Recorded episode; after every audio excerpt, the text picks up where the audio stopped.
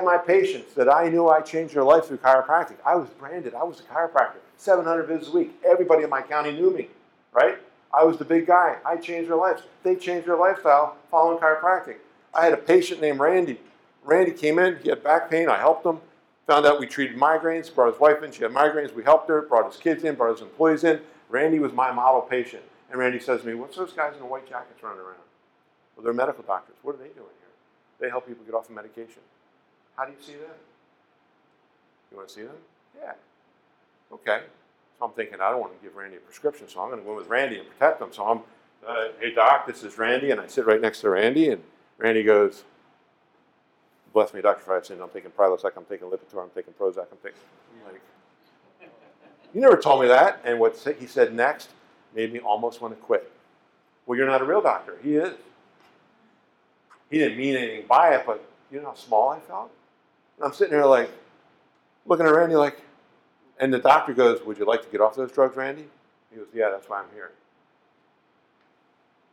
That saved the day. All of a sudden I realized I'm on to something. I cannot legally take people off the drugs, but he can. Right? So all of a sudden I realized now I have a vehicle to actually change healthcare. And that's what we did. My one medical doctor came to me and said, You know, there's three of us here, three medical doctors. One of them was a chiropractor.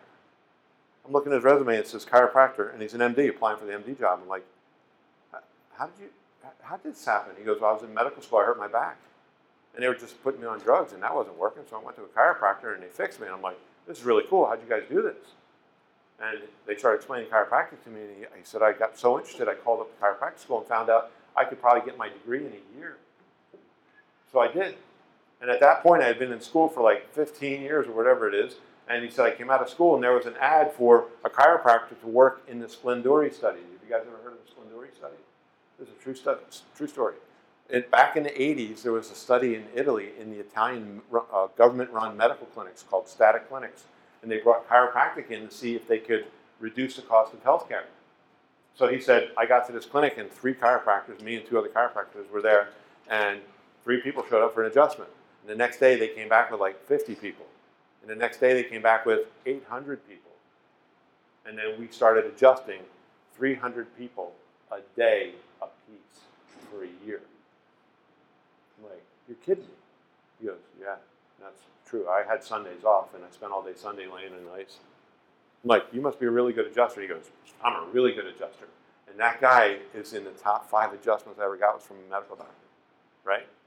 But he was the guy who was writing scripts and my other two medical doctors ratted him out. They said, when he writes a script, if a patient comes back and wants a refill, I got to fill it. I don't want to fill it. So can you tell him to stop? And I'm like, I'm not legally allowed to tell him to stop. But you are. So you want to be the clinical director? Raise your right hand. And I swore him in as clinical director. Come with me. And I said, John, Nick wants to tell you something. And Nick goes, John, you can no longer write scripts in this clinic. Well, what do we do if people need blood pressure? You refer them across the street. There's like 50 MDs in the medical building over there. We don't need to write it, and I'm not writing a it. I was completely compliant. So talk to me about the zone. The zone's about clarity. Okay. It's about clarity. It's about having that focus and clarity up there, being able to block out distractions, being able to make a decision for decision for yourself, not letting outside stimulus constantly bombard you. What's in there? It's owning the real estate between your ears. Right. That's what goes to what you said earlier about staying calm, yes. being clear, being able to, to see what's going on in front of you and handle that. No matter how successful you are, life gets in the way. Mm-hmm. There's You're, always going to be crap. There's always there's always going to be something. It's just the more successful you are, the less sympathy people have for you because they just see the dollar signs. Right. You know, just because you're extremely wealthy doesn't mean you your kids won't have problems in school. Right. All right. You know, doesn't mean there's there are no relationship issues. That doesn't mean that your car's not going to start one single. That, that things have people just don't see those. People just don't see those things, but and it's hard for them because they think that money. And if you think the money is the cure-all, it's not. Everyone is still going through things. So when the zone, the zone is about knowing what you're doing so well that you don't have to think. I make a thing about about athletes, the greatest athletes, thinking is actually a distraction for them.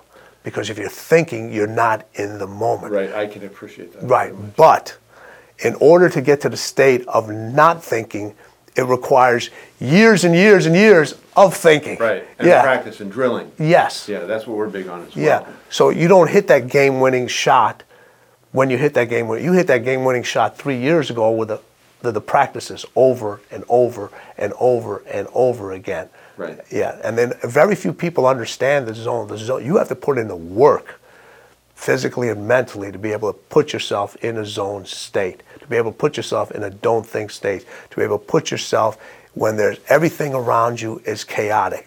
You think about the person who has to, the pitcher who's closing out a game. All right, you have all these fans that are yelling and screaming, and they're all nervous, and you got you know the batters over there. What is a pitcher thinking on that time? I always said, what is a pitcher thinking? He's not thinking. That's right, he's doing. Yes, he's right. not. He's not thinking. You know, because all the announcers always say that. I wonder what he's thinking about. Well, if he's thinking about something right now, he's about to mess up. That's right. Yeah. You know, we notice that a lot in business. Guys will actually overthink things and not act, and that's like the kiss of death. Over. I have to say, overthinking is the art of creating problems that don't exist. That's right. so the reason that we have to have somebody like yourself that knows how to reach out and touch the hearts of people, which you do, Yes. um, is because we're going to change healthcare. We're going to disrupt the status quo of the healthcare system in this country, and we're going to shift it from being a symptom-driven system where that justifies the idea of giving somebody a drug like an opioid for pain that will most likely turn them into a heroin addict or kill them because it is now do you realize the leading cause of death of Americans under the age of 50 is opioids. I had no idea. Oh yeah, and the number my one, gosh. the number one prescription that gets that person on that drug is back pain. So we need to change healthcare, and that's why we're reaching and asking you for help, Mm-hmm. because you can help us get to the hearts of America to have people realize, you know what, they're right. We shouldn't be doing it this way. We should be doing it a different way. Yeah. That's what we're going to try to do. Can you shed any light on how you can help us do that? Well, first I want to say how close this is to my own heart. Um, you know, I had a uh, my father passed away uh, from throat cancer, and he was not a smoker. You know, which is not Wow. not not you would have you would have thought, oh well, that that's a smoking thing. No, it wasn't for him.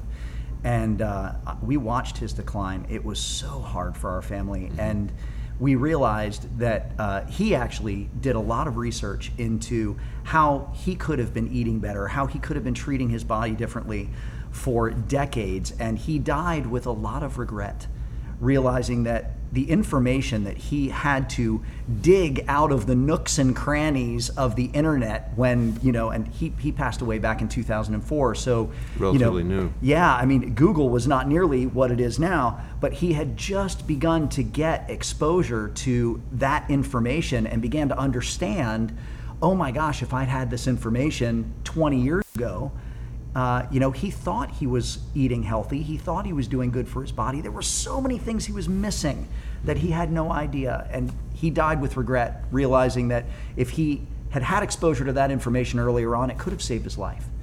Uh, and then my own wife, who has had thyroid disease for uh, 20 years. We're coming up on our, our 20 year um, wedding anniversary. And in the midst of that, uh, you know, we're, we're looking back and realizing she was diagnosed a month after we were married. Wow. So it's been the entire length of our marriage that we've been battling this. And we discovered along the way that, you know, my 16 year old daughter was diagnosed with thyroid cancer.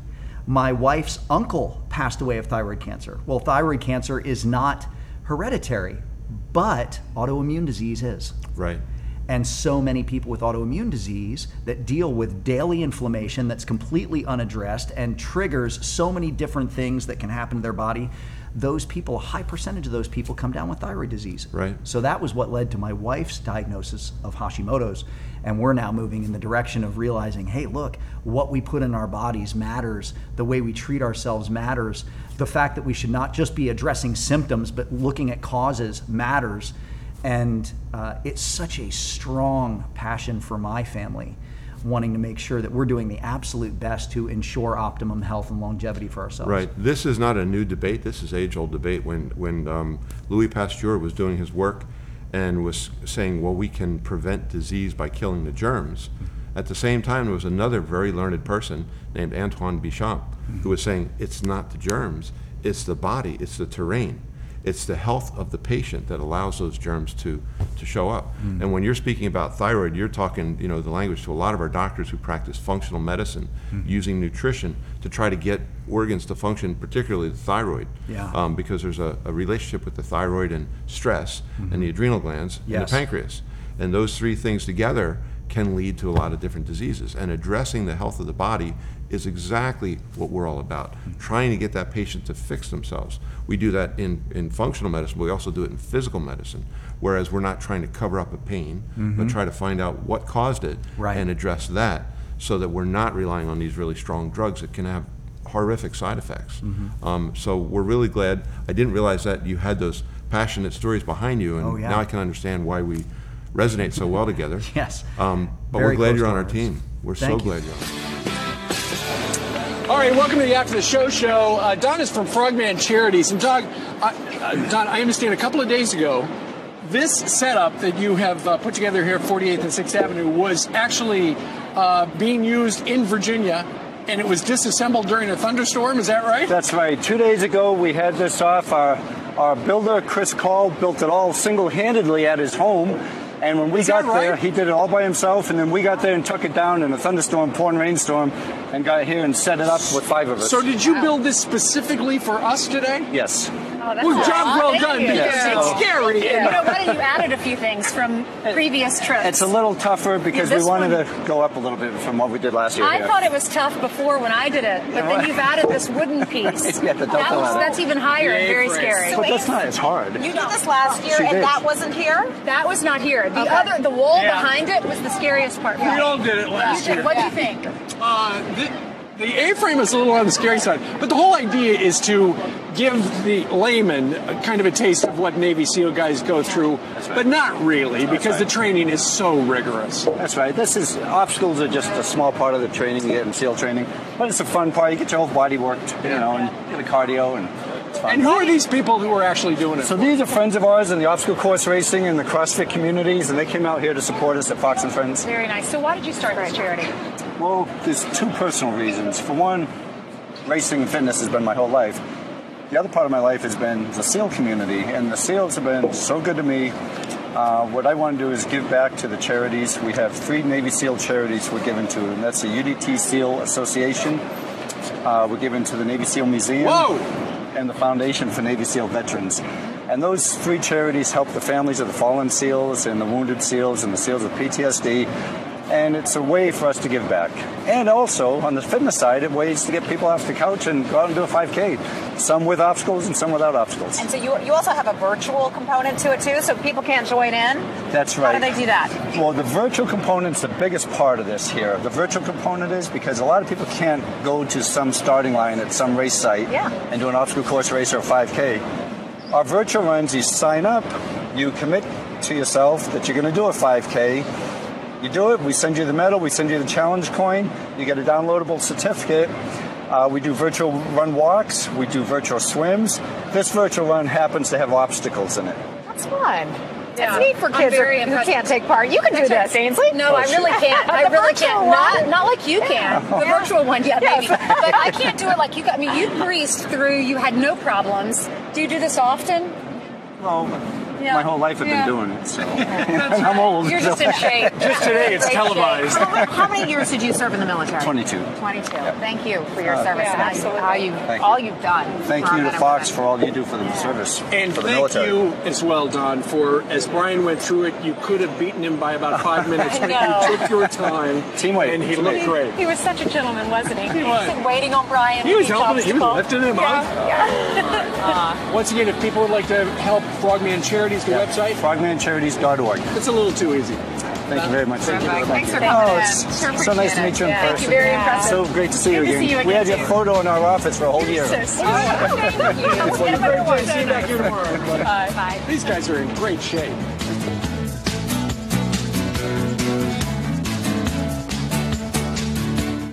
The Truth Initiative and the Ad Council campaign spent over one uh, spent over 40 million dollars, and a lot of it was was given away as gratis as some of the commercials that ran. 1.4 billion views. Has any one of you uh, seen the Ad Truth campaign, the Ad Council for the opioid crisis?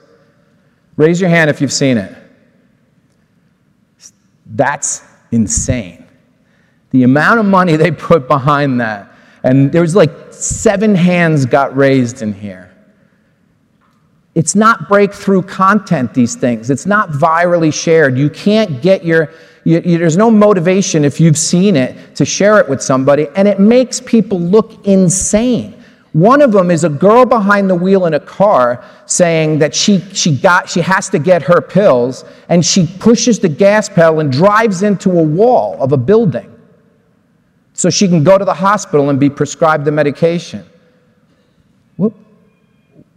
Isn't the idea to destigmatize the people who suffer? One in 10 people look for help. One in 10 of the addicted will look for help because the stigma is so bad that they can't or not want to, or even in the hospital system when they go in and they've overdosed, they're like, oh, here he is again.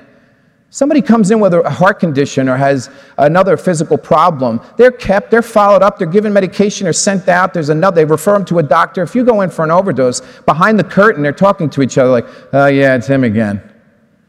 The stigma is so terrible. It is so terrible. So, how would you, if, if 1.4 billion impressions must have been people at the Ad Council going like this? Because everywhere I speak, and I was in, I'm in front of 20,000 people, 10,000 people, 15,000 people, 1,000 people. Every time I ask, no one saw the damn thing. How are we getting the word out of, to curb the problem before it starts? 34% decrease in total amount of opioids prescribed. This actually pissed me off. Now, I have to represent the current administration because I'm a surrogate to this issue. But when you start talking points for campaigning already, right now, the president gave his speech a few days ago, and this is not about politics. And I'm independent in many ways, and I really like some of the things that are going, and then some things I don't. But this just, it was, it sang out because the meeting prior was 34, 34% decrease in total amount of opioids prescribed. In the conversation, it was 34% decrease in opioids prescribed, not opioid prescriptions. So the regulations went from 30 pills that you were allowed to sign for, they're curbing it to seven or eight per prescription. So the same amount of prescriptions are being put out there, just less pills. You know how long it takes to become addicted to an opioid if you're taking them and you're the right person that's in that position to become addicted? Three days. Meet Kevin Harrington. With over 500 products launched and generating over $5 billion in product sales in over 100 countries, Kevin Harrington is the inventor of the infomercial, as seen on TV Pioneer, and original shark on the Emmy Award winning TV show Shark Tank. Kevin creates massive brands by combining great products with superstar talent like Kim Kardashian, 50 Cent, Kathy and Paris Hilton, Kris Jenner, CeeLo Green, George Foreman, Montel Williams, Jack LaLanne, Flo Rida, Hulk Hogan, Billy Mays, Paula Abdul, and Tony Little. My brand now is worth over $3 billion. Uh, so my advice to everybody, if you even have an idea, you'd want to go to Kevin Harrington. As a sought after guest, Kevin has been featured on 2020, CNN, Fox Business, Bloomberg, Jim Cramer's The Street, MTV, Good Morning America, the CBS Morning News, The Today Show, CNBC Squawk Box, Entrepreneur, Fox and Friends, Donny Deutsch Big Idea, Bethenny, The View, and The Daily Double on Jeopardy! Now the last clue, back to the Shark Tank. I'm Kevin Harrington. A renowned speaker, Kevin has appeared on stage for organizations like AT&T, Microsoft, United States Postal Service, Humana, 3M, FedEx, Auburn University, Harvard, and MIT. Kevin has authored several books, including Act Now, how I turned ideas into million dollar products, and the bestseller, How to Become a Key Person of Influence. As a global influencer, Kevin has thrown out the first pitch for the Tampa Bay Rays and produced movies with stars like Kevin Spacey in The Father of Invention. Kevin is a pioneer of the direct response industry and has risen to nearly iconic status over the years. Kevin helped to found EO, the Entrepreneurs Organization, and ERA, the Electronic Retailing Association, receiving their Lifetime Achievement Award. Kevin is now at the forefront of the digital marketing age as founder of Quantum Media, a cutting edge digital marketing agency. Kevin has built 20 businesses to over $100 million each. That's why he's the original shark from Shark Tank, the billion dollar man, Kevin Harrington.